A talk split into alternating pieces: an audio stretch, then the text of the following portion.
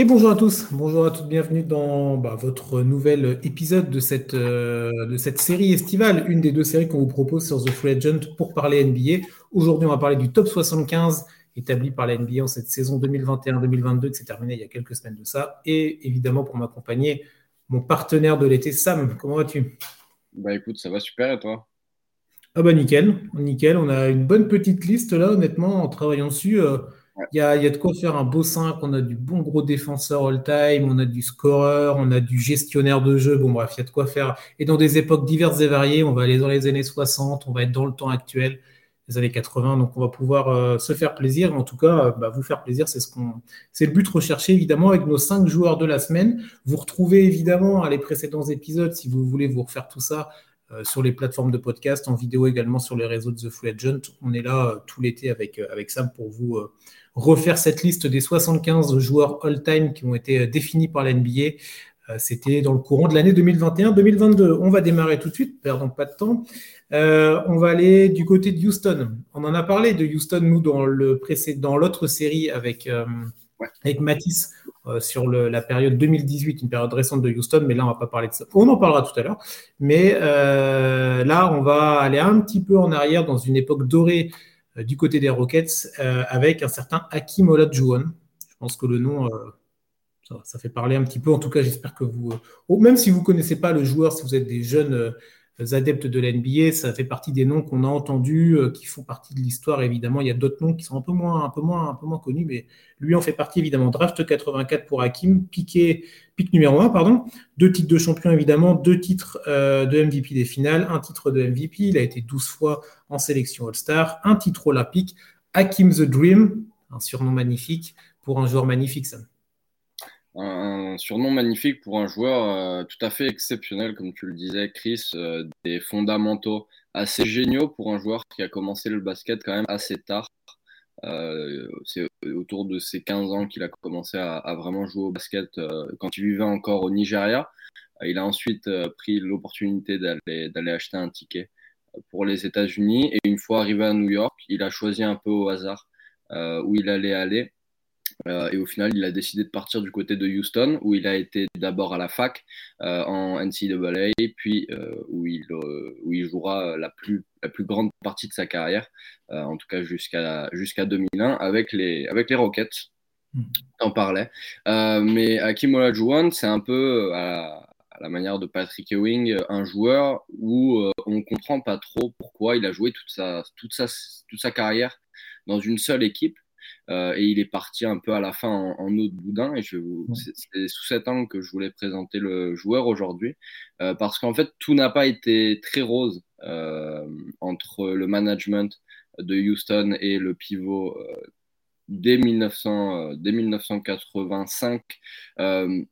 Son arrivée dans l'équipe est plutôt correcte, il s'entend bien pour le coup avec son propriétaire, qui est à l'époque, tant que je retrouve le nom dans mes notes.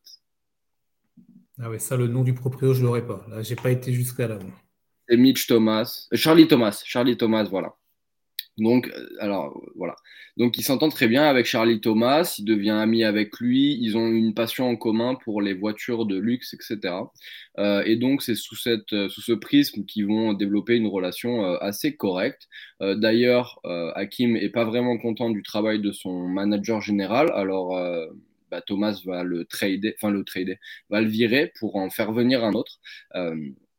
D'ailleurs, c'est ce GM-là qui posera problème ensuite, et il arrive en tant que... il s'appelle Patterson. Il arrive en tant que GM le plus jeune de l'histoire de la NBA à seulement 31 ans. Et Hakeem va ensuite progresser. Et il arrive en 1992, avant les deux bagues, avant la gloire avec Houston. Et il voit à Hakeem Olajuwon que Patrick Ewing vient de signer un énorme contrat de 24 millions de dollars sur 3 ans, alors que lui, il touche que 3 millions la saison. Alors, il demande un meilleur contrat, mais son proprio, qui était pourtant son ami, et son GM refusent directement. À l'époque, en fait, le propriétaire, donc Thomas, veut vendre la franchise et donner un gros contrat à Hakeem, à Karim, à Hakeem Olajuwon, réduirait les chances de rachat parce que ça demanderait du coup un investissement supplémentaire de la part d'un potentiel acheteur. Donc au début, il refuse. Hakeem Olajuwon lance un ultimatum dans la presse et demande d'être tradé carrément en 1992 s'il n'y a pas de prolongation. Il refuse même de jouer. Et la franchise ira jusqu'à le suspendre en fin de saison 1992. Il y aura ensuite des insultes publiques, donc ça monte encore d'un cran entre le PDG de la franchise, Charlie Thomas, et le joueur. Je vous sors quelques citations, mais là on a Hakeem Olajuwon qui dit que Patterson n'a aucune qualification en tant que GM. C'est ce qui se passe quand vous donnez du pouvoir à un enfant et qu'il ne sait pas s'en servir. Il ira jusqu'à insulter son propriétaire Charlie Thomas de lâche dans la presse, évidemment. Et donc, on arrive à l'été 92. D'abord, Hakeem ne veut pas jouer. Il y a une blessure potentielle au genou. On en parlera aussi de tout un scandale de blessure autour d'un joueur, peut-être un peu ensuite. Mais voilà, il y a un problème de blessure. Les Rockets ne le croient pas. Et continuent donc sa suspension. Et au final, il y a plusieurs offres qui sont faites chez les Rockets, par les Lakers, par les Blazers et par le Heat de Miami. Autour de plusieurs pièces, il y a du pivot, il y a du Vlade Divac, il me semble, dans la balance, mais aucun joueur vraiment all-time. Donc, les Rockets décident de ne rien faire pour le moment et ils entament la saison 92-93 en partant en Chine. Parce qu'il y a des liens entre la franchise et les Rockets depuis, et parce que c'est une des opérations d'internationalisation de la NBA. Ils partent donc en Chine, et c'est un voyage qui est très long en avion, un voyage de 14 heures, c'est assez précis, mais voilà, un voyage de 14 heures dans lequel Hakeem Olajuwon va être amené à jouer aux cartes ou à discuter en fait avec les enfants de Charlie Thomas qui ont respectivement, il me semble qu'à l'époque c'est 9 et 10 ans, et en fait ça lui manque vachement d'être avec les enfants de Charlie Thomas, avec qui il avait vraiment lié un lien d'amitié, et petit à petit il va, pendant le vol, toujours, il va parler et les liens vont se délier, les langues vont se délier avec Charlie Thomas, et ils ressortent bons amis. En tout cas, Hakeem reste, et en mars, donc 6 mois après, il va signer un contrat de 4 ans pour 30 millions de dollars. Donc voilà, histoire terminée. Il restera ensuite quasiment 10 saisons supplémentaires jusqu'à 2001, où les Rockets lui proposent là une prolongation d'un an pour 13 millions de dollars pour finir sa carrière du côté de Houston. Il refuse, Hakeem Olajuwon refuse, et il est tradé dans la foulée du côté des Raptors de Toronto contre plusieurs joueurs, mais qui n'ont vraiment pas marqué la face de la franchise. Voilà. Mais donc, une histoire assez intéressante. On voyait beaucoup ça sous le prisme de « ouais, les Rockets, ils l'ont échangé, pourquoi, qu'est-ce qui s'est passé ?» Et en fait, c'était un peu de la faute des deux parties. Enfin, ça n'a jamais été l'amour fou. En tout cas, il y a eu beaucoup de...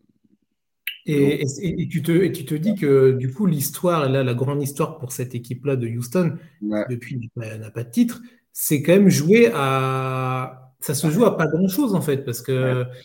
Si, comme tu dis, la surenchère entre les insultes publiques et compagnie aurait monté jusqu'à un transfert, un trade, tout ça, ou un blocage du joueur, tu disais qu'il ne voulait pas jouer, tout ça, on n'aurait pas eu ce qu'on a connu par derrière et ces heures de gloire incroyables pour lui, évidemment, parce qu'on parle du joueur, mais pour la franchise du Texas, évidemment, avec ses deux titres en 93-94, où il... Moi, je connaissais pas cette anecdote-là.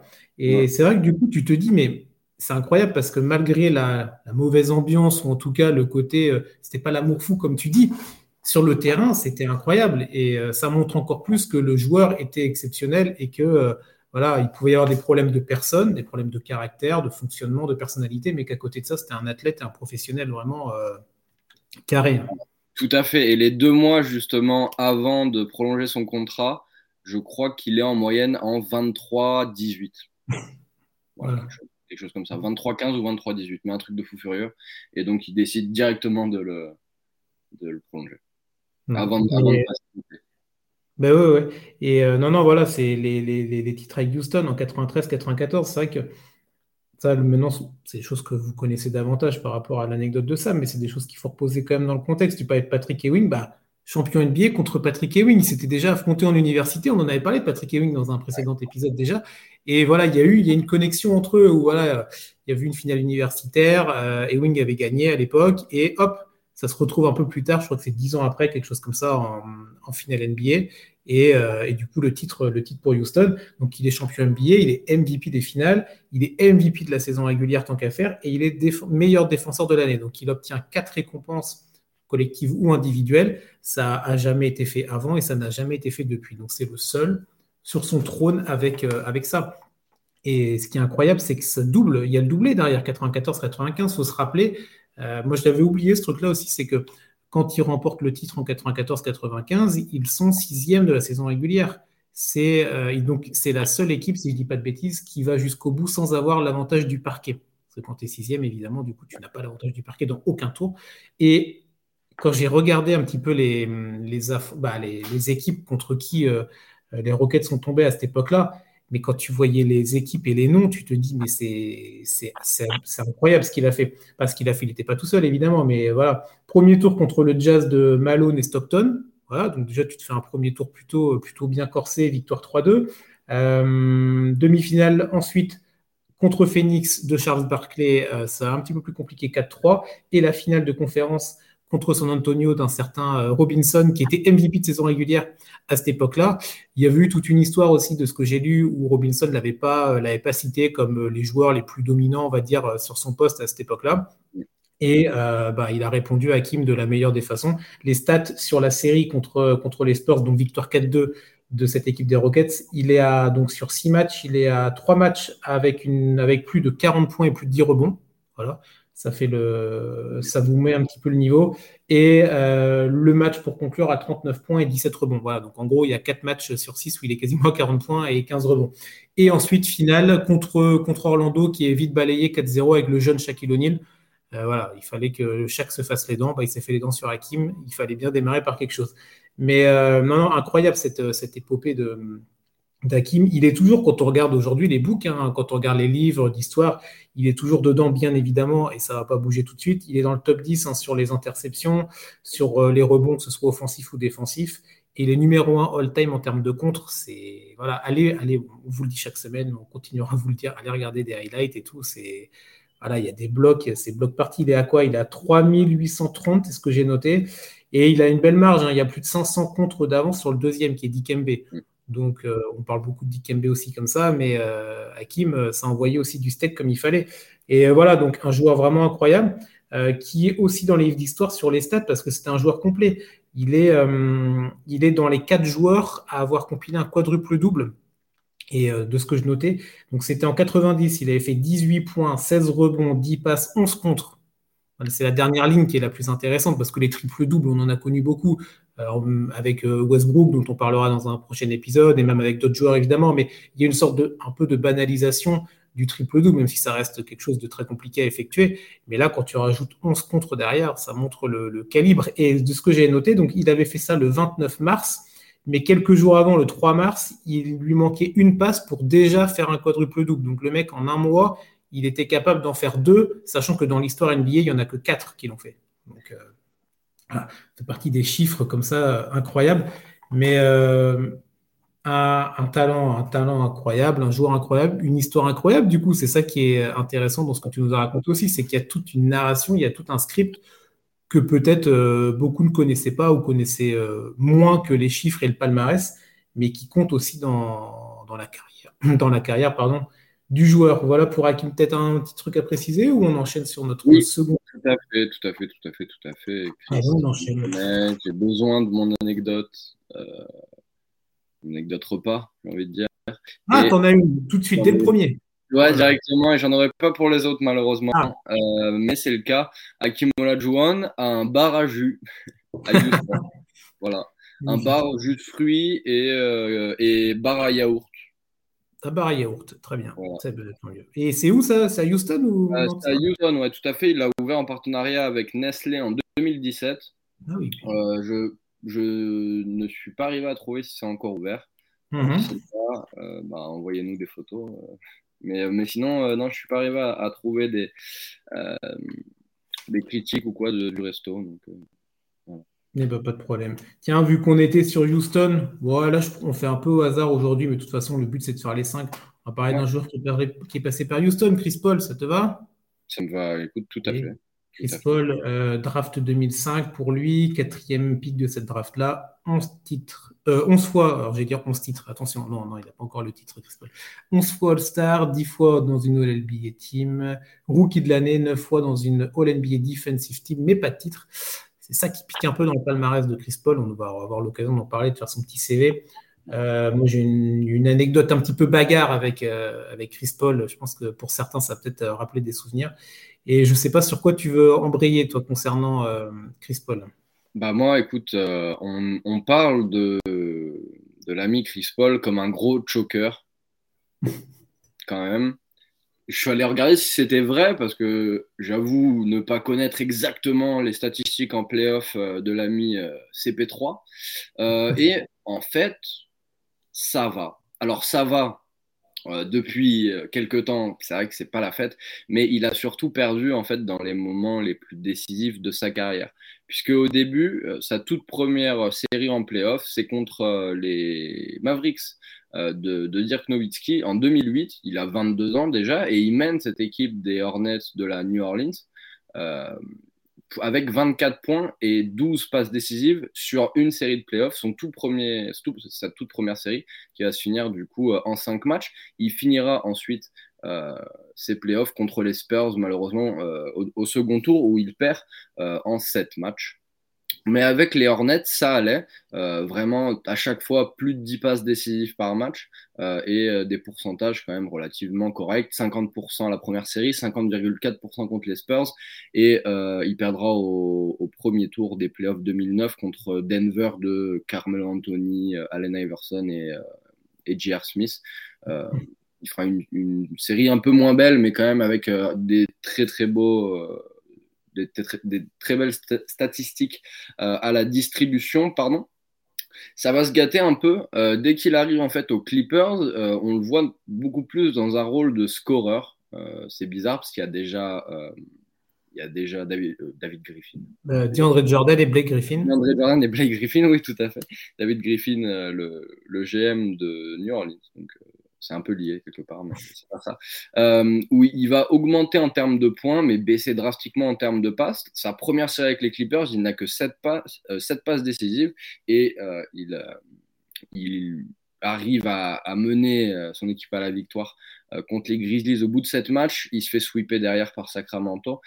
C'est fini et après, ça se gâte un peu. On a les premiers signes de faiblesse, justement contre ces mêmes Spurs, où il le marquera sur les 4 petits matchs de cette série. En 2012, je précise, seulement 12,8 points par match avec une prestation pour le dernier match, donc le match éliminatoire, où il n'aura marqué que 18 points avec des pourcentages qui étaient assez faibles. On enchaîne directement puisqu'en fait avec les Clippers, rien ne va vraiment dénoter ensuite. Il y a une petite baisse à 17 points, mais sinon il est très très constant. On a 8 séries de playoffs, si je ne me trompe pas, qui sont à plus de 17 points de moyenne. Une seule et...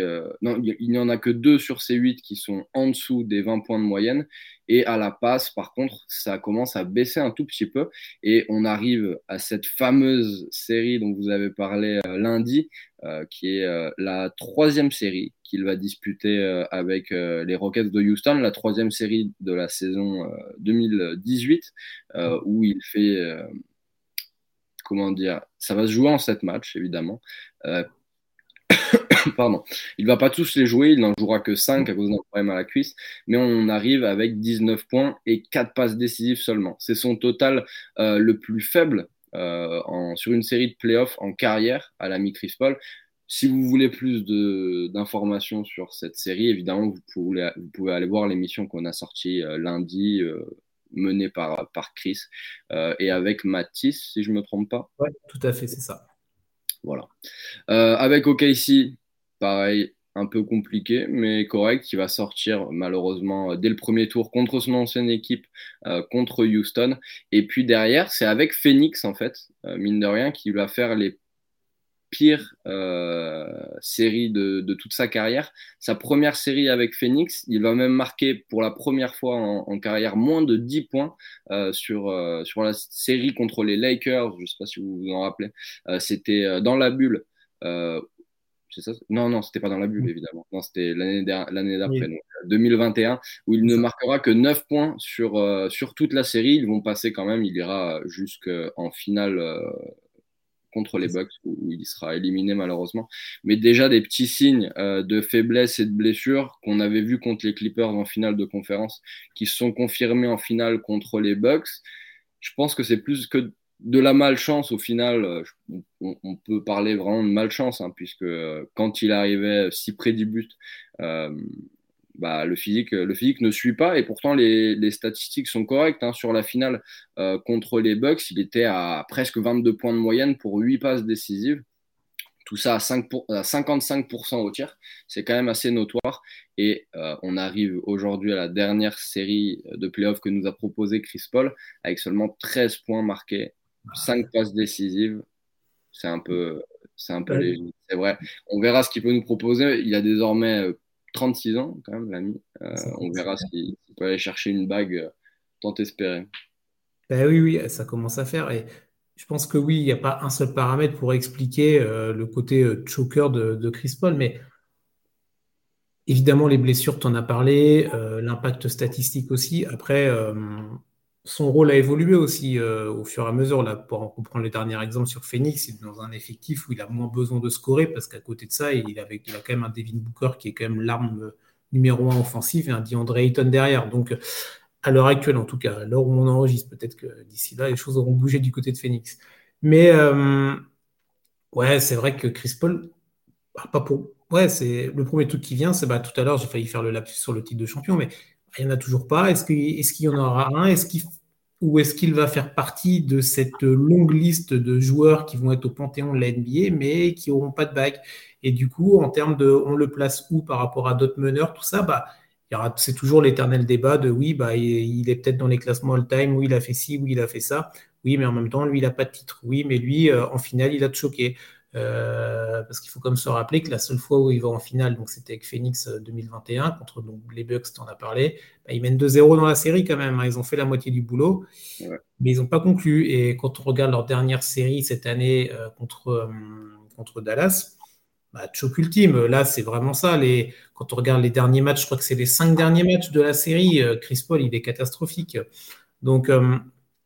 Donc, c'est des éléments à prendre en compte. Et c'est vrai que l'année 2018, où c'était peut-être l'année où jamais, on en avait parlé avec Mathis dans le grenier sur la possibilité d'aller au bout, parce qu'il a été absent, donc comme tu l'as dit, match 5, il s'est blessé à la fin du match. Il n'a pas participé au match 6, donc c'était contre les Warriors en finale de conf, où ils ont pris une tôle.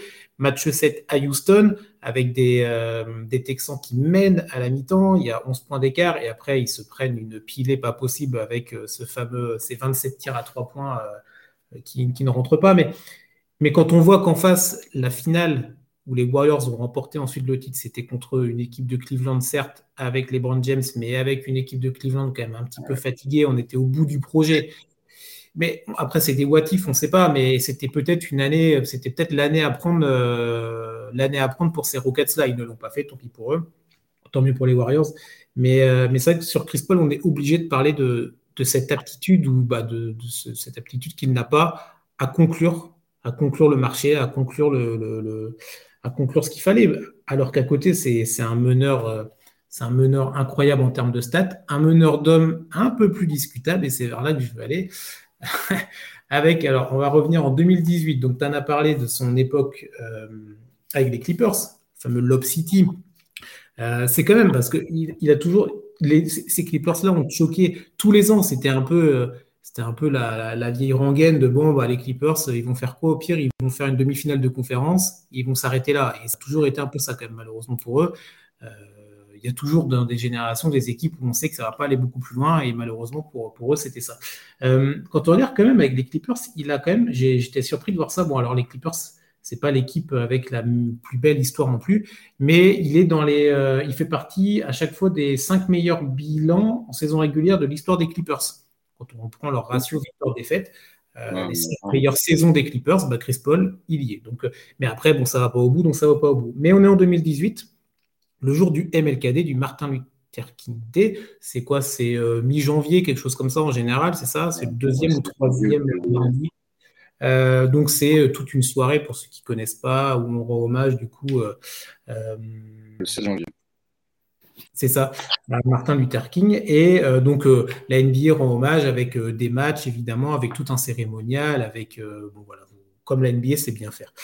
On est en 2018. C'est un des derniers matchs, peut-être le dernier match de la nuit, c'est Houston donc, qui se rend aux Clippers. Donc là, à cette époque-là, Chris Paul vient d'arriver à Houston. Mais il est passé par les Clippers, évidemment, comme on vient de le dire. Le match est assez tendu, pas mal de fritures, ça commence un peu à se… Ça parle beaucoup, mais voilà, comme un match un match tendu, voilà. Mais ça va visiblement un peu plus loin que juste quelques petites chamailleries pendant le match sur le parquet, parce qu'on a les infos qui tombent ensuite avec Adrian Wojnarowski, qui déjà à l'époque commençait à nous envoyer des bombes, mais là c'était une sacrée bombe, où du coup on a appris, alors ce qui était drôle à l'époque, c'est qu'il devait être, du coup c'était un des derniers matchs, donc pour nous il était 5h, 6h du matin, on sortait d'un marathon de 12h de MLK, pour ceux qui avaient regardé en tout cas. Et là, on commence à être sur les notifications Twitter et tout ça. Et là, on voit des trucs mais complètement ahurissants.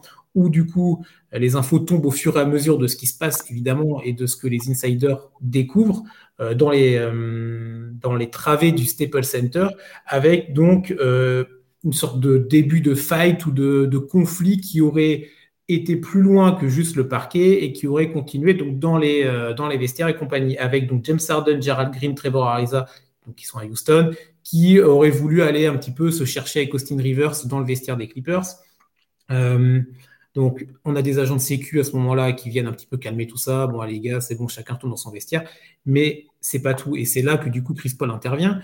Petite anecdote, Chris Paul, à l'époque, est président du syndicat des joueurs. Hein. Donc, il est quand même le joueur, l'homme, même pas un joueur, c'est l'homme qui représente tous les joueurs NBA lors des réunions, lors des moments où il faut parler, où c'est lui qui représente tous ces joueurs-là. Et donc, de ce qu'on apprend, c'est que Chris Paul, qui évidemment connaît bien Staples Center parce qu'il y a joué avec ses fameux Clippers, aurait emprunté un couloir qui relie les vestiaires en fait, des deux équipes pour du coup, une sorte de passage, pas souterrain, mais un tunnel un peu caché. Bon, bref, il est passé par les travées, mais que personne ne connaît, en fait, pour essayer d'aller directement dans le vestiaire des Clippers. Ça se serait démarré avec des tensions avec Blake Griffin aussi, ça se serait un petit peu mal parlé entre les deux ex-joueurs. Clint Capella aurait servi de ce qui avait été dit aussi à l'époque de diversion, on va dire ça comme ça, pour… il fait diversion Clint Capella pendant que Chris Paul et ses partenaires des Rockets essayent de passer par une porte dérobée pour aller accéder au vestiaire de l'équipe adverse. Bon bref, un foutoir, mais pas possible, un truc mais inimaginable quand on a les infos qui tombent au fur et à mesure, mais on se dit mais on est où là? C'est un drama pas possible en fait. Qu'est-ce qui se passe? Comment ça va finir? La police de Los Angeles est appelée par les Clippers, par le staff, pour faire cesser tout ça en fait. Et quand on se dit ça, alors après, c'est une anecdote qui est assez quand même assez incroyable. Moi, j'en ai jamais entendu d'autres, évidemment, dans l'histoire moderne, mais même avant. Alors, il y a eu des gros fights en NBA, des trucs beaucoup plus graves que ça, évidemment, et des choses comme ça. Mais là, quand même, beaucoup moins récemment, en plus. Ouais, bien sûr, c'était une autre époque et tout ça, mais là, déjà, tu as la symbolique d'un jour où tu es quand même là pour célébrer la paix, le respect… la fraternité entre les gens, t'es le représentant des syndicats des joueurs et t'organises, tu fais un plan avec tes potes, avec les gars de l'équipe pour passer par l'arrière, par une porte dérobée pour essayer d'aller te fighter avec l'équipe adverse. L'équipe adverse, surtout une équipe dans laquelle tu étais les années d'avant. Donc, c'est un truc assez magique, assez incroyable. Et alors, ça reste une tâche assez grosse quand même sur le CV de Chris Paul. Mais ça, Chris Paul, c'est pas… Alors, c'est un organisateur, un meneur sur le terrain magnifique. Ça, là-dessus, il n'y a pas trop de débat. Tu en as parlé sur ses stats en termes de passes, tout ça, de gestion. Mais c'est vrai qu'en termes de meneur d'homme, il y a peut-être plus de choses à dire. Là, cette anecdote-là qui est extra-sportive, mais qui compte aussi, ou même dans la façon de tenir son équipe pour essayer d'aller au bout. Alors, est-ce que c'est un problème qui vient d'abord de lui ? Et si le problème vient de lui, bah, c'est compliqué après de dire à ses partenaires « Bah oui, mais les gars, il faut faire ça, ça. Si toi, déjà, tu ne le sais pas. » On n'est pas à la place de Chris Paul, mais c'est un joueur qui aura marqué évidemment l'histoire de la Ligue, avec ou sans titre, mais c'est vrai que pour son histoire personnelle, s'il pouvait obtenir cette fameuse bague avec Phoenix ou avec une autre équipe, mais on n'espère pas, en tout cas, c'est mon avis, il ne faudrait pas qu'il termine sa carrière en côté un peu ring chaser, d'aller se mettre sur une équipe en bout de banc et d'aller récupérer une bague, histoire de dire j'ai récupéré une bague, parce qu'on sait que tous les… Bah voilà, il y a des exemples comme ça de joueurs où qui vont un petit peu la chercher, la bagouze, même à l'heure actuelle. Il y a toujours des joueurs qui sont comme ça et les titres, ce serait bien d'en avoir, mais il y a des titres, il y a des histoires autour des titres et ça compte aussi évidemment, au-delà du chiffre et du palmarès. Donc voilà, donc Chris Paul, ça fait partie de ces joueurs-là. Il y a un autre joueur dont on va parler tout à l'heure qui est encore en activité, même si l'autre joueur, on ne l'a pas du tout vu jouer cette saison, mais joueur en activité officiellement, donc on va voir ce que ça va nous donner. Pour la suite. Alors, on enchaîne ? On enchaîne. Allez, on va faire un bon vieux tour en arrière. On va aller voir, tiens, on va aller du côté de Boston. Allez, on va aller chez les Celtics. Les Celtics qui sont quand même… On va beaucoup en parler dans cet épisode-là quand on fait les connexions entre les joueurs finalement. Alors, on s'est rendu compte de ça en préparant tout ça. Et là, on va parler de Sam Jones. Alors, c'est pas un joueur… C'est peut-être pas celui le plus connu.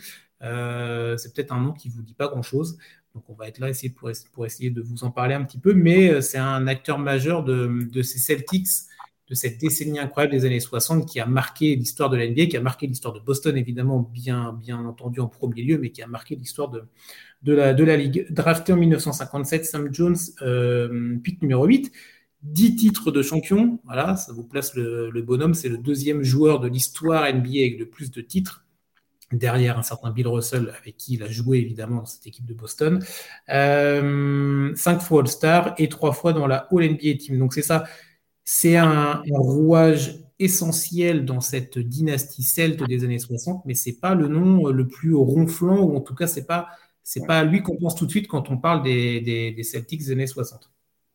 Non, tout à fait. C'est un joueur assez singulier. On parle peut-être pas de lui comme c'est pas le nom qui ressort directement quand on pense à la NBA, même quand on pense aux Celtics en général, mais il a tellement contribué, comme tu l'as dit, à cette dynastie géniale des Celtics du début des années 50 jusqu'à la fin des années 60. Il aura joué toute sa carrière, en fait, à Boston jusqu'en 1969. C'est d'ailleurs l'année, je crois, du dernier titre de nos amis les Celtics sur la période là. C'est ça ? Ouais, et un match incroyable. On reviendra un peu dessus, mais. Ouais, tout à fait. Mais après, c'est plus la même équipe et c'est aussi un des symboles des Celtics, tout simplement, de cette franchise.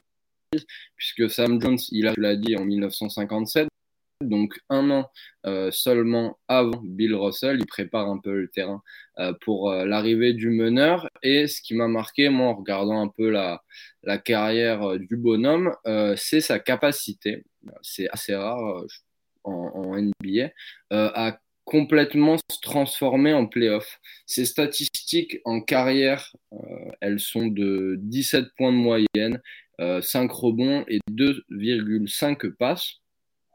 Et ses statistiques en play-off, alors attends, je les ai là. Il a un point supérieur, mais il a joué quand même en fin de carrière et en début de carrière, c'était pas trop. C'était pas du tout, mais c'est ça. C'était surtout entre 1900. on va sélectionner 61, 68, non ? Ouais, entre 1961 et jusqu'à 1968, il est absolument génial. Il va même faire des séries à plus de 30 points de moyenne, 33,5 points de moyenne contre les Knicks au premier tour en 1967. C'était un des premiers joueurs à être vraiment, vraiment très, très clutch. Et c'était ça, Sam Jones, un joueur un peu comme un Robert Horry, mais en bien meilleur, évidemment, qui avait le sang-froid, en fait. Et c'est une qualité très, très rare chez les sportifs de haut niveau. Donc, il fallait en parler. Voilà. Mais sinon, j'avais pas de... Totalement. Et pour montrer l'importance qu'a ce joueur-là dans cette équipe-là et le niveau de ce joueur-là qu'on connaît peut-être moins, comme on disait, c'est Bill Russell qui le dit. Donc voilà, Bill Russell, on se bague. Tout le monde connaît son nom. Juste par rapport au moins à cette statistique-là, même si vous ne connaissez pas l'histoire de Boston à cette époque-là, Bill Russell qui parle de Sam Jones et qui dit que c'est le joueur de basket le plus doué qu'il n'a jamais vu. Donc c'est quand même un des joueurs les plus incroyables de l'histoire de la Ligue qui parle d'un de ses coéquipiers en disant que c'est peut-être le meilleur joueur que lui a vu en carrière. Donc ça vous place un peu le bonhomme. C'est cool que tu aies noté la stat sur la différence entre playoff et saison régulière. Je l'avais premier truc que j'ai vu aussi, j'ai assez halluciné, où c'est un mec, ouais, en playoff, c'est ça, comme tu l'as dit, il step up, là, il passe un niveau et il marque plus de points en moyenne en playoff qu'en saison régulière sur 8 saisons de suite. C'est tout bonnement incroyable, avec des stats, tu l'as dit, des perfs, des moyennes à plus de 30 points, tout ça. Il est dans une époque évidemment bénie pour lui et pour cette franchise de Boston. Le minimum dans sa carrière, c'est une finale de conférence. Il y a des joueurs, dans leur vie, ils aimeraient bien y aller. Et lui, c'est le minimum syndical. Finale de conférence qu'il perd en 66-67. Sinon, il a connu que des finales NBA, Sam Jones. La première qu'il a perdue quand il était en année rookie, c'était contre les Saint-Louis Blues. On en parlera peut-être, oui, certainement, juste derrière, avec un des autres joueurs qu'on a choisi cette semaine. Donc, c'est la finale perdue donc en année rookie. Sinon, après, il enchaîne 8 titres de façon consécutive. Et tu parlais de cette dernière saison, donc 68-69, où c'est son dernier titre également. Rivalité incroyable contre les Lakers. Évidemment, quand on parle de Boston, on parle de Los Angeles, c'est une obligation. Dernier match, donc on est en 68-69, finale NBA, bien entendu, comme on vous a dit. Match 7 aux Lakers, donc c'était pas au Staples Center, c'était au Forum d'Inglewood à l'époque. Salle mythique, évidemment, pour l'histoire des Lakers. Donc match 7, donc pour le titre, évidemment, entre ces deux franchises incroyables. On est dans le match, le match est plutôt serré. On arrive à la fin du match. Bill, qui est joueur-coach à l'époque, et du coup, j'allais dire Émilie, non, mais il est mis sur le banc parce qu'il est à 6 fautes. Voilà, donc il est à 6 fautes. Et Sam Jones aussi sort. Voilà, il sort pour 6 fautes dans le 4e quart-temps. Et à ce moment-là, alors qu'on est dans un match 7 de finale NBA au Forum d'Inglewood, Los Angeles Lakers contre Boston Celtics, Sam Jones est sorti pour 6 fautes et là il est acclamé. C'est pas de la moquerie, il est acclamé par tout le Forum d'Inglewood dans un match ultra serré. C'était pas un blowout, c'était extrêmement serré. Il est ovationné par tous les spectateurs et évidemment du coup par l'adversité aussi, par cette équipe, par tous les fans des Lakers. Et c'est assez incroyable quand on connaît la rivalité historique entre ces deux franchises-là, quand on remet dans le contexte du match 7, etc. Et c'est un joueur qui a vraiment marqué de son empreinte cette franchise des vertes. Et qu'il faut, ça fait partie des joueurs dont il faut se rappeler, il faut remémorer leur palmarès, il faut remémorer leur performance. Et 10 titres, c'est pas anodin, bien évidemment. Et c'est pas, tout à l'heure, on parlait un peu des ring chasers, des mecs qui peuvent être là pour récupérer une balle. Lui, il n'était pas là. C'était pas le 9e, le 10e ou le 12e homme qui jouait 3-4 minutes. C'est un joueur important dans une franchise mythique. Et c'est aussi avec lui que cette équipe de Boston a raflé tous ces titres-là, bien entendu.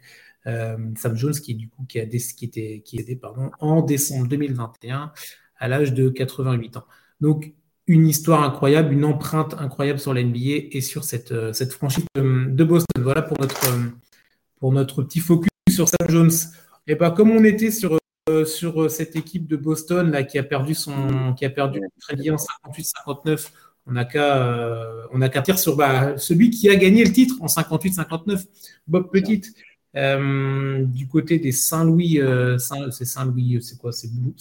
Alors d'abord Minneapolis. Là on monte sur mon terrain là, Chris.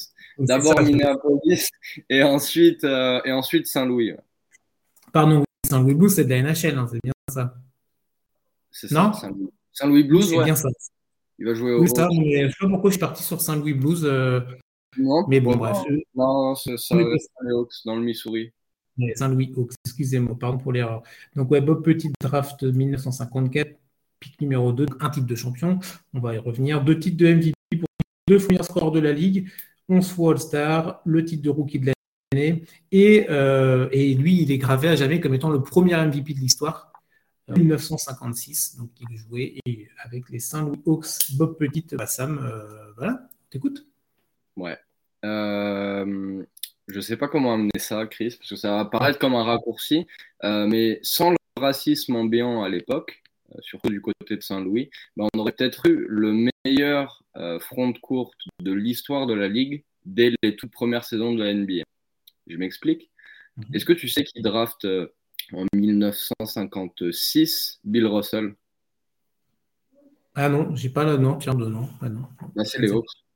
C'est les Hawks. Ah oui, bah oui, j'aurais pu répondre ça, oui, vu la logique. Voilà. C'est les Hawks qui le draft avec le second choix donc, de cette draft de 1956. Et malheureusement, Saint-Louis étant une ville profondément ségrégationniste, il décide d'échanger directement le soir de la draft, le 30 avril, contre Cliff Hagan et Ed McAuley, deux joueurs blancs qui jouaient à l'époque donc, du côté des Celtics de Boston. Mm-hmm. C'est le début d'une carrière compliquée et le début d'un duel, on va dire, entre justement la franchise des Hawks et la franchise des Celtics. Ils vont s'affronter plusieurs fois sur les années qui vont suivre et ça va être... une des premières grosses rivalités vraiment de la NBA. Je te ressors 2-3 stats, mais dès la saison rookie de Bill Russell, en fait, en 1957... alors, attends, j'avais noté tout ça là. Dès 1957, donc c'est les Celtics qui gagnent le titre. À l'époque, les playoffs ne se jouent qu'en 2 tours, mais ils vont aller quand même jusqu'au match 7 des finales, et on a 2 joueurs avec des statistiques de fou furieux. Pour Bill Russell, il est rookie, hein, je te le rappelle, 13 points, 22 rebonds. Pour Bob Pettit, c'est 30 points et 18 rebonds. Pour l'instant, on a 1-0 pour l'ami... Bill Russell. En 1958, tu en parlais tout à l'heure, Bob Pettit prend sa revanche en gagnant en 6 matchs la seule série le seul titre de l'histoire des Hawks, du coup, pas d'Atlanta, malheureusement, pas encore, avec une petite série à 29 points, 17 rebonds. Et l'ami Bill Russell en face est pas très fort, il n'est seulement qu'à 14 points et 19 rebonds. Ensuite, en fait, la rivalité va perdurer. Alors, hop, en 1959, il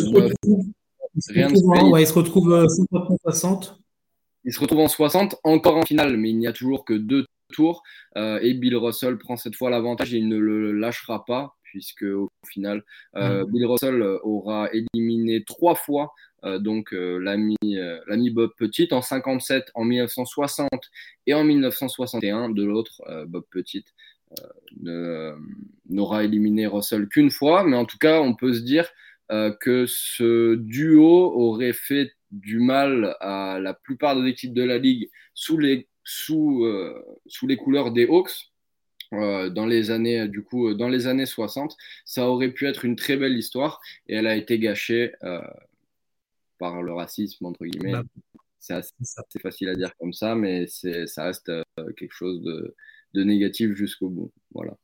Après, la NBA, c'est du sport, évidemment, c'est du business, c'est la représentativité aussi du pays, des opinions dans l'histoire de la Ligue et même, je pense, dans les autres ligues aussi, mais il y a eu des périodes sombre, évidemment, dans la NBA. Là, t'en parles évidemment sur le racisme. Il y a eu d'autres époques aussi plus compliquées, mais plus sur la relation entre les joueurs et tout ce qu'il pouvait y avoir sur l'extra-sportif. Mais voilà, ça fait partie de l'histoire. C'est une malheureuse histoire, évidemment, mais c'est des choses sur lesquelles il faut revenir. C'est des choses sur lesquelles il ne faut pas oublier, même si on est dans une époque où il y a aussi beaucoup de divisions. C'est compliqué. Mais voilà, ça fait partie de l'histoire et c'est des choses qu'il faut garder en tête, bien entendu. C'est intéressant ce parallèle avec cet affrontement entre cette équipe de Saint-Louis, du coup des Hawks, je ne me tromperai plus, et Boston. Alors oui, Russell a gagné plus de bagues, mais dans l'histoire, Bill Russell, c'est 12 finales et 11 titres. Et la seule équipe, le seul joueur, on va dire, non, c'était tout un effectif, mais il est aussi là, Bob Pettit, comme étant le joueur qui a empêché Bill Russell et d'avoir 12 titres en 12 finales. Voilà. Alors déjà, 11 titres en 12 finales, c'est complètement hérissant. Évidemment, on ne débat pas de ça, mais voilà, il y a ce petit caillou, ce gros caillou, vous appelez ça comme vous voulez, et c'est en particulier Bob Pettit. Quand il conclut la série, tu parlais de ses stats moyennes, mais en 57-58, c'est le dernier match, donc quand il conclut la série 4-2, il est en 50 points, 19 rebonds. Il conclut une série pour gagner un titre en 50 points, 19 rebonds. Je pense que si aujourd'hui, dans l'époque actuelle, un joueur fait une telle perf, mais il monte tout de suite sur le Panthéon, c'est un demi-dieu pour beaucoup. Et, mais quand tu donnes les chiffres des doubles-doubles en 19 points, 25 rebonds, c'est des statistiques qu'on ne retrouve plus trop aujourd'hui parce que après, la Ligue a évolué, les choses ont changé évidemment. Mais alors pour certains, ils disent oui, mais c'était une ancienne NBA, c'était une autre époque et tout ça, machin. Il y avait une adversité différente. Oui, certes, mais c'est quand même des stats ahurissantes qu'il faut souligner. Et ils n'étaient pas tout seuls parce que là, on parle de Russell, on parle de Pettit, on a parlé de Sam Jones juste avant. Il y avait d'autres joueurs évidemment. C'était pas un contre des petits et c'est trop facile pour moi parce que tous les autres ils font 15 cm de moins, 40 kg de moins et voilà. Il y avait des joueurs de très haut niveau, évidemment, dans ces époques-là. Et ces statistiques-là ne sont pas du tout à dénigrer ou à dire oui, mais parce que c'était notre époque. Non, c'est des choses incroyables qu'il faut relever. Et voilà, ce 50 points, 19 rebonds, quand je l'ai vu tout à l'heure, dans une victoire pour être champion NBA, c'est ces chiffres qui sont dans les records et qui vont perdurer un bon moment. Et c'était un joueur incroyable, hein, vraiment un scoreur vraiment impénitent sur ses... Chaque saison qu'il a joué, il a été dans le top 7 des meilleurs marqueurs de la Ligue en saison régulière. Donc, il était d'une régularité assez incroyable. C'est le premier joueur qui a franchi la barre des 20 000 points dans une NBA où il n'y avait que 8 équipes aussi. Faut relativiser aussi. On n'était pas sur 30 équipes aujourd'hui. Donc, après, il s'affrontait de façon beaucoup plus régulière contre ces équipes-là. Je te vois... Non, tu rejoins sur les équipes, Sam. Non, peut-être que tu avais... Ah non, oui, tout à fait. Non, en fait, il y avait plus ou moins une superstar dans chaque équipe, mais c'est vrai que c'était beaucoup moins compétitif que ce qu'on a aujourd'hui. Oui, non, tout à fait. Oui, c'est ça. Déjà, c'était resserré de par le fait qu'il y ait moins d'équipes. Mais oui, voilà, c'est, comme on l'a dit, qu'on le répète, une autre époque. Mais voilà, un Bob Pettit, qui est un joueur qui a marqué donc, cette franchise de Saint-Louis Hawks. Pas d'Atlanta, malheureusement, mais voilà, pour Bob Pettit, on est sur notre dernier joueur, là, si je ne dis pas de bêtises, oui, c'est ça. C'est sur notre dernier joueur, mon cher Chris. Notre dernier joueur, on va... on a fait un petit tour aux Clippers, on fait des allers-retours aujourd'hui, là. On a parlé tout à l'heure de la grosse main. Allez voir, si vous n'avez jamais eu l'occasion, c'était sorti un moment, là, sur les réseaux. Allez voir l'énorme mimine de Kawhi Leonard. C'est notre 5e et dernier joueur de la semaine. C'est même plus des mains. C'est incroyable. Comment il prend le ballon, c'est une orange en fait, ou c'est un ballon de hand, je pense, pour lui. Kawhi Leonard, du coup, notre dernier joueur de la semaine, Sam, draft de 2011 pour Kawhi. Pick numéro 15. On parle souvent des picks et c'est toujours 2, 3, 4, 5. Pick numéro 15, Kawhi. Il faudrait se refaire la draft 2011. J'irai voir après l'émission, voir qui était devant lui. Parce que je pense qu'il doit y avoir des noms, là, des gars. Tu dis, ah ouais, ok. On va très vite en reparler. C'est ça, mais j'irai regarder, tiens. Draft 2011, pour lui, donc 2 titres de champion, évidemment. Le titre avec Toronto 2019, le plus récent, celui qu'on se remémore peut-être plus facilement. Et en 2014, hein, parce que Kawhi Leonard, ce n'est pas que Toronto, c'est d'abord les San Antonio Spurs, titre en 2014, donc pour lui, 2 titres de MVP des finales. Il fait partie de cette caste de joueurs qui, chaque fois qu'ils sont champions, sont MVP des finales. Hein, ils ne sont pas nombreux dans la ligue. Et il en fait partie. 5 fois dans une All-NBA Team, 5 fois All-Star et dans la Defensive Team. À 7 reprises, Kawhi Leonard, c'est un défenseur incroyable. C'est un joueur unique. C'est malheureusement un joueur qu'on voit de moins en moins à cause des blessures. Et ça reste un mystère, Kawhi Leonard. Je ne sais pas sur quel angle tu vas l'aborder, mais il y a toute cette histoire, cette fin d'histoire avec San Antonio qui restera un crève-cœur, je pense, pour les fans des Spurs. Mais en tout cas, même si la fin est triste, il y a un titre quand même pour cette équipe des Spurs en 2014. Donc, je te laisse la main sur notre ami The Claw. Bah écoute, moi, ce qui m'a plutôt marqué en regardant un peu la carrière de l'ami Kawhi Leonard, c'est que c'est le symbole, je trouve, du bon travail en fait qui a été effectué par le management des Spurs pendant des années. Et ça montre que en continuité, de son début chez les Spurs jusqu'à la fin chez les Spurs, ils ont pris les bonnes décisions. Je m'expliquais bien sûr, je regardais la draft justement 2011. Ah bah j'étais en train de faire ça aussi, tiens. J'ai drafté 3 places devant Alec Burks. Voilà. Après ça va, les noms sont pas trop horribles globalement. Oui. Bah Yann Vezeli. Il y a Yann Vezeli en 6, ouais. Du Marfred Dead. Bon. Mais en fait, l'histoire entre les Spurs et Kawhi commence le soir justement de cette draft 2011, puisque Kawhi à la base est drafté avec la casquette des Pacers de l'Indiana. Les Pacers à l'époque managés par Larry Bird, qui échangera Kawhi Leonard, Davis Bertans et Eradzem Lorbeck pour obtenir George Hill, qui sortait d'une saison pas dingue à 10 points et 4 passes, je crois, chez les Spurs la saison précédente. Voilà, donc déjà un peu compliqué. Mais les Spurs avaient senti la bonne affaire. Il va faire un peu de G-League pour se développer ensuite, mais il sera évidemment le joueur exceptionnel qu'on connaîtra avec San Antonio, avec qui il va passer plus de 1, 2, 3, 4... 2007.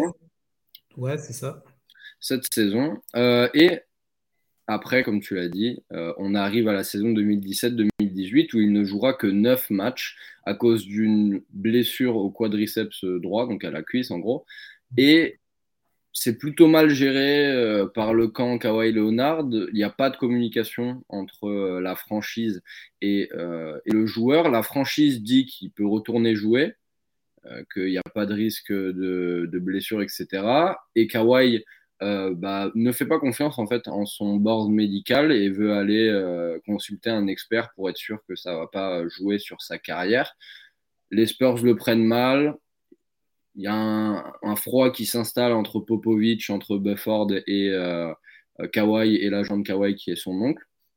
Et donc, il va demander son trade à la base pour retourner à Los Angeles, puisque le joueur vient de Californie. Mais les Spurs sentent bien le coup. Déjà, ils lui font peut-être pas une petite crasse, mais en tout cas une vengeance supposée. Et il l'envoie du côté de Toronto, certes pour offrir un titre à Toronto. Donc déjà, on peut dire que les Spurs ont offert un titre. Après, ils ont récupéré DeRozan dans la balance aussi. Alors justement, Chris, tu vas voir. Il récupère DeRozan et il récupère qui avec ? Ah, je ne sais plus. Non, j'ai dit Danny Green, mais non, il était déjà. C'est non, hyper... Non, j'ai pas, je sais pas le. Je sais qu'il y avait évidemment DeRozan. Après le reste du truc, je l'ai pas. Donc. Alors en fait, ils ont leur raquette actuelle. Ok. Puisqu'en fait, ils récupèrent Jakob Poeltl, donc qui avait été drafté par Toronto, qui avait signé un contrat de plusieurs années avec la franchise du Canada. DeMar DeRozan, bien sûr, tu l'as dit, qui est depuis parti du côté de Chicago, mais qui a quand même bien fonctionné, qui a fait deux, trois beaux highlights et des belles choses du côté des Spurs. Et puis, il récupère un choix de premier tour en 2019 qui va donner donc le choix numéro 29 avec lequel ils vont sélectionner Keldon Johnson, poste 4 actuel et peut-être, si on regarde le roster aujourd'hui, l'un, si ce n'est le meilleur espoir des Spurs. Donc, et encore une fois, le nez de San Antonio. Voilà, le nez. Et donc, via ces deux trades, on parle de Kawhi, mais on peut aussi dire que la gestion des aléas et puis du comportement de certains joueurs, puisqu'on sait que dans la ligue, dans la NBA, des fois, c'est pas, tout n'est pas carré, bah, les Spurs, ils arrivent à s'adapter. Et puis, même s'ils ont des hauts et des bas, bah, ils ont quand même toujours le nez fin parce qu'ils ont pu avoir 7 ans de Kawhi contre George Hill, quand même, de base. Et puis, ils s'en sont pas trop mal sortis, malgré le fait que Kawhi, il lui restait, attends, je vais regarder la date, juillet 2018, ouais, il lui restait un an de contrat en fait. Mm-hmm. Il lui restait un an de contrat et donc contre un an de contrat de Kawhi Leonard, ils ont donné Jakob Poeltl et Keldon Johnson. Ils ont récupéré leur raquette actuelle plus des marques de Rosanne, donc franchement, gros travail des Spurs et c'est quand même à noter c'est très très dur en NBA. Voilà. Et c'est vrai qu'il y a ce côté drama qui est assez incroyable dans cette saison 2017-18, comme tu disais. Ça serait intéressant, je ne sais pas, ça aurait été intéressant, ou si vous, en commentaire des réseaux, ce genre de trucs, si vous êtes fan de la franchise de San Antonio, de savoir encore aujourd'hui quel souvenir du coup ils gardent de Kawhi. Est-ce qu'ils gardent le souvenir du gars qui leur a quand même aussi apporté un titre en 2014 et d'un défenseur incroyable et de tout ce qu'il a offert à cette équipe des Spurs, même si les Spurs lui ont aussi offert beaucoup de choses, c'était un deal gagnant-gagnant, ou s'il reste sur vraiment cette dernière partie beaucoup plus, beaucoup plus dramatique, le vrai drama, c'était peut-être pas toutes les semaines, mais tous les mois, il y avait des histoires, tu as parlé de son oncle, là, Dennis Robertson, j'ai noté son nom, je connaissais pas son nom à l'époque, qui a vraiment fait... qui a fait un foin. C'est la grande muette, hein, Kawhi Leonard. Il était avec son staff médical à New York, si je ne dis pas de bêtises. Il ne voulait plus retourner à San Antonio. Je pense qu'un mec comme Greg Popovich, on connaît un petit peu le caractère de la personne. Il ne faut pas lui en mettre trop des bâtons dans les roues parce qu'après, je pense que c'est terminé. Et c'est vrai que le divorce était vraiment compliqué pour lui. Mais c'est vrai que dans ce deal et dans ce côté, voilà, tu veux aller à Los Angeles, tu vas aller au soleil, tu vas aller en Californie. Non, on t'envoie dans le Grand Nord, on t'envoie au Canada. Mais après, c'était même improbable, impensable de se dire que le gars, il va aller donc dans une franchise dans laquelle, je pense que c'était son 32e choix sur les 30 équipes possibles, tu vois, le Grand Nord canadien. Et finalement, il y va une saison, qu'est-ce qu'il fait ? Il ramène le titre à une franchise qu'il ne l'avait jamais obtenue avant.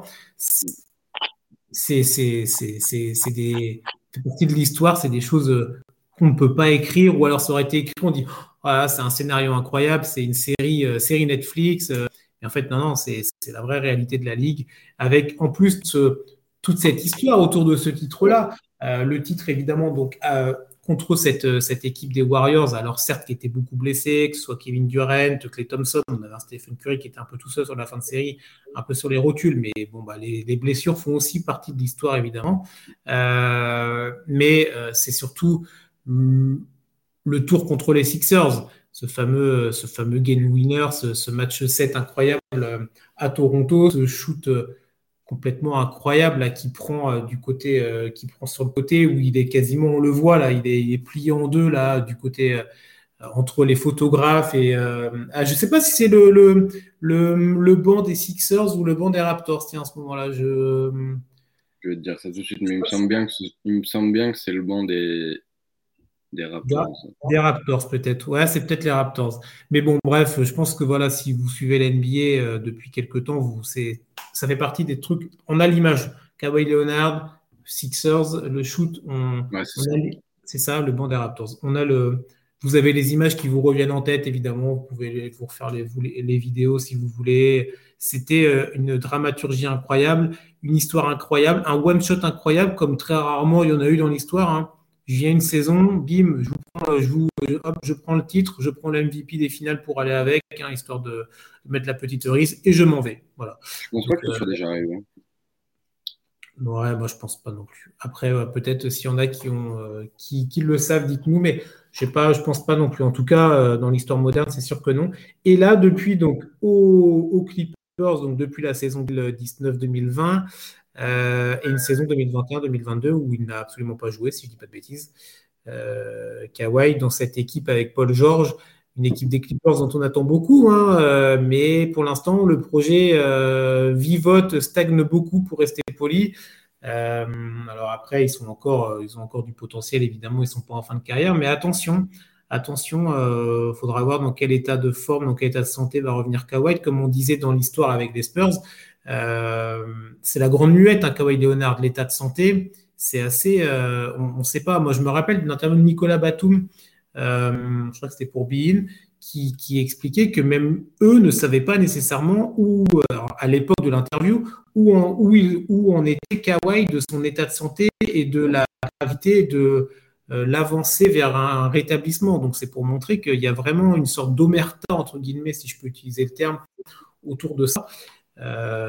Donc si déjà eux-mêmes au sein de l'effectif ils sont pas au courant de tout, nous petits adeptes de la NBA en France, ça va être compliqué pour nous de savoir. Donc on va voir pour Kawhi, le doute plane toujours. Est-ce qu'il va réussir à apporter, il a apporté un titre à une équipe qui n'en avait jamais eu, les Raptors, est-ce qu'il va réussir à rapporter un titre à une franchise de la loose que sont les Los Angeles Clippers, on en a parlé tout à l'heure avec Chris Paul. Même si ça te choque, mais il y avait un joli bilan. Mais les Clippers, c'est peut-être une des pires histoires de la NBA. Il y a d'autres équipes, mais l'histoire n'est pas flatteuse pour les Clippers, même si c'est mieux aujourd'hui, évidemment. Donc, on verra bien. Kawhi fait partie de ces joueurs encore en activité, qui font partie de ce top 75, mais qui vont peut-être encore nous offrir de belles choses. On a fait un joli tour, là, Sam, encore cette semaine. Très beau tour. Écoute, ça fait un peu plus d'une heure, c'est parfait. Magnifique, avec un très joli 5 là, franchement, c'est bien fait plaisir avec ces 5 joueurs là. Donc on espère qu'en tout cas vous, surtout, vous avez apprécié le moment passé ensemble. On va se retrouver la semaine prochaine, bien évidemment, avec 5 nouveaux joueurs. On vous retrouve tout l'été et bien au-delà, évidemment, pour continuer cette liste des 75. On retrouve notre émission Le Grenier tous les lundis, évidemment. Pour parler encore histoire de la NBA pendant cet été. Donc venez écouter, venez regarder ça, les émissions sur les réseaux sociaux. On est là tous les jours. Il y a les duels de l'été sur Twitter. Si vous nous suivez sur les réseaux sociaux, vous pouvez aller voter. Les duels, là, on vous propose des joueurs tous les jours. Voilà, vous pouvez venir discuter, parler de ce qui, de ces joueurs-là, de ce qui vous revient quand on est sur ces joueurs-là. On est sur des joueurs plutôt anciens en ce moment. On est sur l'histoire. Hein. Ouais, on abordera des joueurs beaucoup plus récents à l'approche de la saison. Tout à fait. C'est ça. Donc voilà, on fait plein d'histoires dans cet été 2022 sur The Free Agent. Donc n'hésitez pas à venir regarder tout ça, partager ça avec vos proches. Ça nous fait plaisir, évidemment. Et ben Sam, je te souhaite une bonne fin de semaine à toi. On se retrouve la semaine prochaine. Yep. Promis. Et ben, c'est magnifique. Bonne journée à vous, bonne soirée, bonnes vacances. Profitez bien. Et on se retrouve très vite en tout cas. Allez, bonne fin de journée à vous. Ciao. Ciao tout le monde.